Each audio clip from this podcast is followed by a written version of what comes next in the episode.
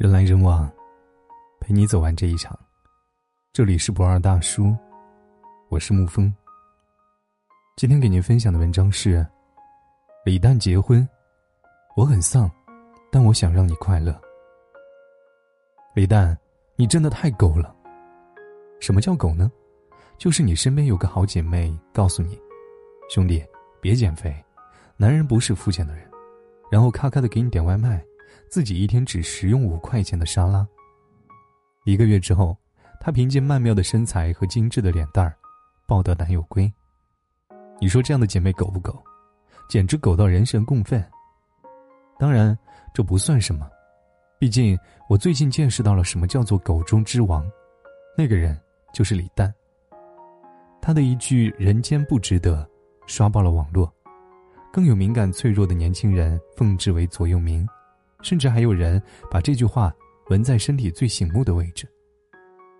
而李诞，成了知名综艺吐槽大会的策划人，带红了仅有高中文凭的小兄弟池子，得到王思聪的投资，成为效果文化 CEO，身价一跃十几亿。那怎么看怎么都是王牌剧本。但过分的是，还偷摸的和恋爱多年的黑尾酱把婚给结了。看到热搜上面的李诞结婚，我没有忍住揉了揉自己的眼睛。前一秒还是女朋友的黑尾酱，下一秒就变身成了蛋总老婆。这件事情还是他去参加《奇遇人生》喝得有点开心，才酒后吐了真言。李诞在节目中和人交流道：“你刚离了六次婚，我刚刚结婚，刚刚结婚，昨天吗？”不对，是刚刚结婚，不是昨天结婚。从对话中看出，结婚不是这两三天的事，保密工作做得这么好，让我们这种看惯了结婚当天就敲锣打鼓官宣的明星夫妻，我们这些吃瓜群众，不是很适应。不过，我还是很为他们的婚姻感到庆幸，并且很看好。毕竟，像李诞这样的男孩，谁一不注意碰上了，光是谈恋爱。就是一场巨大的内耗。他敏感、脆弱、文艺，张口宇宙，闭嘴超度，在生活中更是动不动就不值得。作为李诞是男孩的伴侣，除了要共同度过、一起疗伤，更要在照顾自己和家庭的同时，还要帮他舔平伤口。和文艺又丧的男孩谈恋爱，步入婚姻的代价是如何？朴树就是一个很好的例子。他文艺到老，到了不惑之年都绕不出敏感的宿命。对于朴树的妻子来讲，丈夫如此，无疑就像是一场内耗。他觉得朴树把自己最好的一面给了音乐，最烂的一面留给了他。也是在《奇遇人生》当中，朴树谈到了自己的婚姻，说因为自己的一些习惯，妻子曾经提出过离婚，但是幸运如黑尾酱。他碰上了这样一个人间不值得，但你很值得的李诞。李诞在《奇葩说》当中谈到过自己的婚姻观：婚姻是一个壳，不是我们保护婚姻，而是婚姻保护我们。两个成年人要把所有坏的事情都说好，把这个壳做到足够坚固。它坚固到什么程度？坚固到哪天，这段婚姻都不在了，但它依旧能保护我们。对于他来说，婚姻不是灾后余生的避风港，敏感脆弱时的寄托，而是两个人需要携手去努力共筑的壳。无论如何，先保护婚姻，再享受婚姻的保护，有来有回，有责任。他深谙这世间的道理，看破太多的丑恶真相，却还能够知世故而惜爱情。李诞不再喜欢这个世界，但是。他都可以为了黑尾酱妥协。李诞再丧，他也可以对着自己爱的人笑得像个孩子，就像从来不曾失望受伤。即使大部分的人生都是痛苦作为前提，但是不要忘记后缀：人间不值得，但人间很美。众生皆苦，但你是蜜罐里最后一滴蜂蜜。他们有许多关于爱的道理，而我，生在身边有你。除了很好笑，李诞很丧，这一点相信不少人都熟知。他的确是很丧，毕竟求而不得的人生，他曾经作为单薄的素人经历过，现在也正经历着。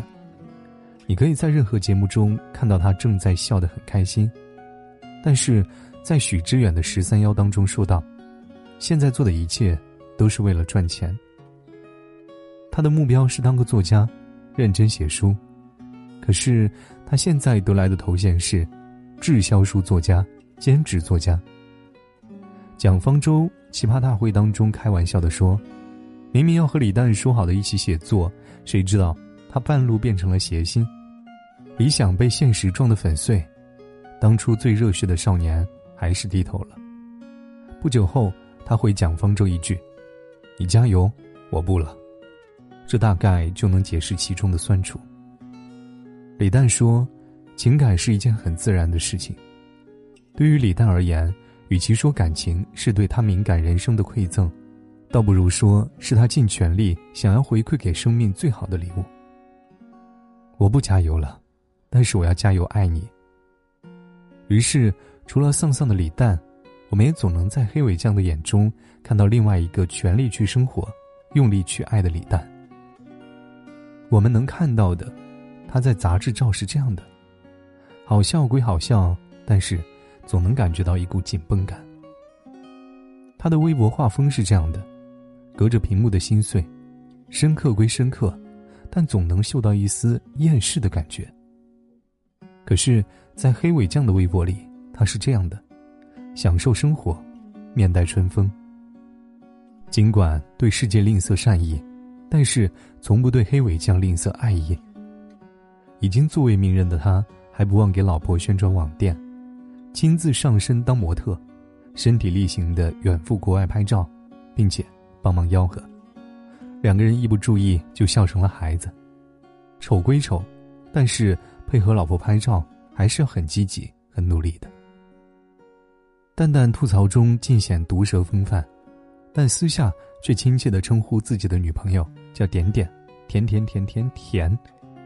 他也超黏黑尾酱。一次的出差中。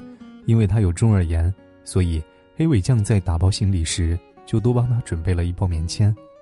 随后，整个一米八三的大个儿就开始撒娇：“呀，你是不想我回来了吧？”黑尾酱呢，也会在微博中展示李诞爱读的书、爱吃的东西、喜欢的乐器、爱穿的衣服、喜欢结交的朋友。很多次逛完黑尾酱的微博，我已经忘了。什么叫做三界皆苦，人间不值得？我只觉得，要是世界的情侣都是这样的超甜组合，那真的太值得了，简直是下辈子还要做人那种值得。很多人调侃，我不羡慕李诞的才华和运气，我只羡慕他有这么漂亮的老婆。甚至有更过分的评论这样子说：一朵鲜花插在牛粪上。毕竟。黑尾酱是真的好看，有点像杨幂，还有金智媛的影子。他有一百多万粉丝，有自己的淘宝店铺，算是世人眼中的网红。但是黑尾酱不同于网红的是，他的好看少了股网红整容气质。他的一张嘴笑就露出突突的门牙，让人突然醒悟过来，啊，那就是他自己。他不完美，但是也没有刻意掩盖。黑尾酱从小到大都是美女，毕业于解放军艺术学院，从小学舞蹈，小时候还穿着军装，上过央视，和出演《甄嬛传》的徐璐是同学。没错，她不是网红黑尾，也不是李诞的老婆黑尾，是军人黑尾。军旅的生活也是到了一五年才退伍的。尽管黑尾酱都被封为是仙女了，但是李诞还是说，他就是贪图我的美色。啊，这位小兄弟，美貌，难道是才华已经不能满足自己了吗？不要脸，正是李诞的有趣之处。毕竟，他也曾在知乎不要脸的说自己是伟人。世间所有的感情都是没有道理的，感情到了极致也是偏爱。黑尾酱虽然不是贪图李诞的美貌，但是在他的眼中，其貌不扬的李诞始终都是可爱的。黑尾酱分享出来的感情点滴就说明了这一点。他承认自己当过李诞的迷妹，外表再如何都觉得超可爱。最后才到他虽然很丑，但是很可爱。高晓松说：“最好的爱情就是两个自由的灵魂相爱，成为最好的自己。”明面上，黑尾酱像是成就了李诞，让这么丧的人好好生活，好好恋爱。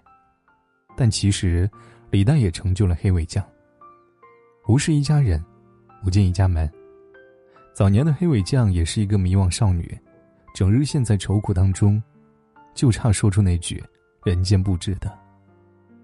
但是到了后来，两颗脆弱的灵魂相遇之后，黑尾酱就渐渐的明朗起来。她变得爱笑，视频一打开，全是两个人的哈哈哈。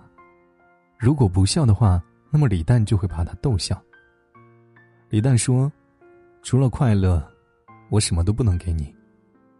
但是，这就够了呀，快乐才是在感情里最被贬值的特质。”我也想真心奉劝各位：如果遇见一个让你哭的人，那就离开他；找到一个只会给你钱的人，请小心他；但如果有幸找到像李诞这样让你发自内心笑的人，请你立刻马上嫁给他，因为爱本身就是痛苦的消消乐，任何灾难在真爱面前都显得微不足道。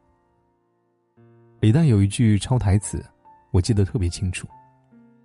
我们是血做的吗？大部分是，大部分，我们是血和骨头和疼痛做的。看到的当时当刻，我很阵痛，也很恼怒，但是。我现在只想真诚的反驳一句：其实，我们都是爱做的。爱，是这个世间罕见能消灭疼痛的事情，而李诞和黑尾酱，就是最好的例子。就在刚刚，我去瞄了一眼黑尾酱的微博，蹦出来的第一条是这样描述的：每天主要做两件事，打麻将和骂李诞，骂他比较简单，不需要动脑，就像爱他一样。字里行间不仅充满了打不走、骂不散的爱意，更是一个下凡的仙女和半路的艺术家组成的魔幻生活气息。是的，我们都被李诞骗了。人间真的太美好了，这里不仅有行色匆匆的行人，更有坚不可摧的爱情。至于什么是爱情，李诞早就给了我们答案。小和尚，听说你喜欢我。嗯，不好说喜欢。只是看见你会乱。听说你还想娶我，不好说想娶，只是永远的想和你在一起。每个凡人都需要爱情，也避免不了。很多看起来很重要的事情，其实没有那么重要。失去金钱和名利，那都不叫损失，但有朝一日，倘若丧失了爱人的能力，那才是人生最大的憾事。毕竟伟人李诞说过：“人要先感到幸福，才能看到玫瑰。”好了，今天的文章就给您分享到这儿。如果你喜欢的话，可以在文字下方点上一个赞，或者将其分享到朋友圈。我是沐风，晚安，亲爱的朋友们。如果不是那镜子不像你不藏秘密。我还不肯相信，没有你，我的笑更美丽。那天听你在电话里略带抱歉的关心，我嘟的一声，切的比你说分手彻底。泪湿的衣洗干净，阳光里晒干回忆。折好了伤心，明天起只和快乐出去。这爱的城市虽然拥挤，如果真的遇见你，你不必压抑，我的笑它无法代替。我才发现自己那爱笑的眼睛流过泪像躲不过的暴风雨淋湿的昨天删去离开你我才找回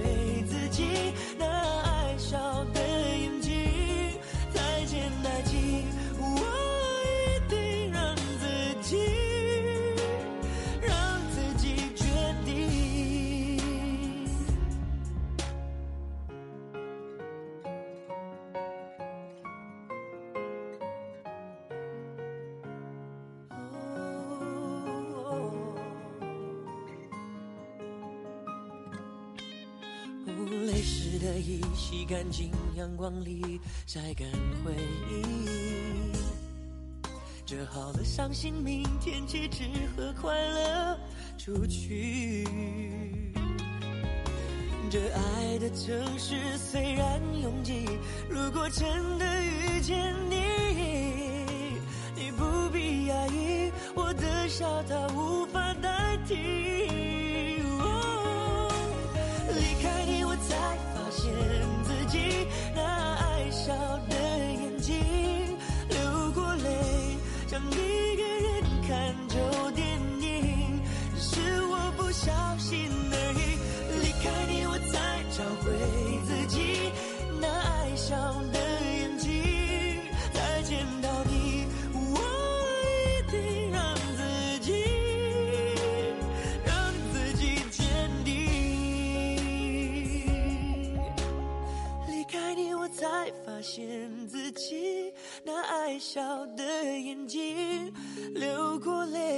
像躲不过的暴风雨。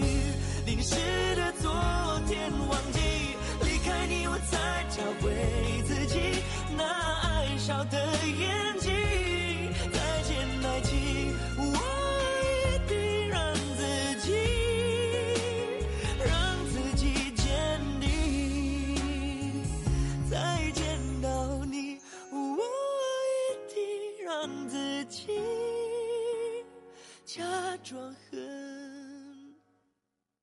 坚定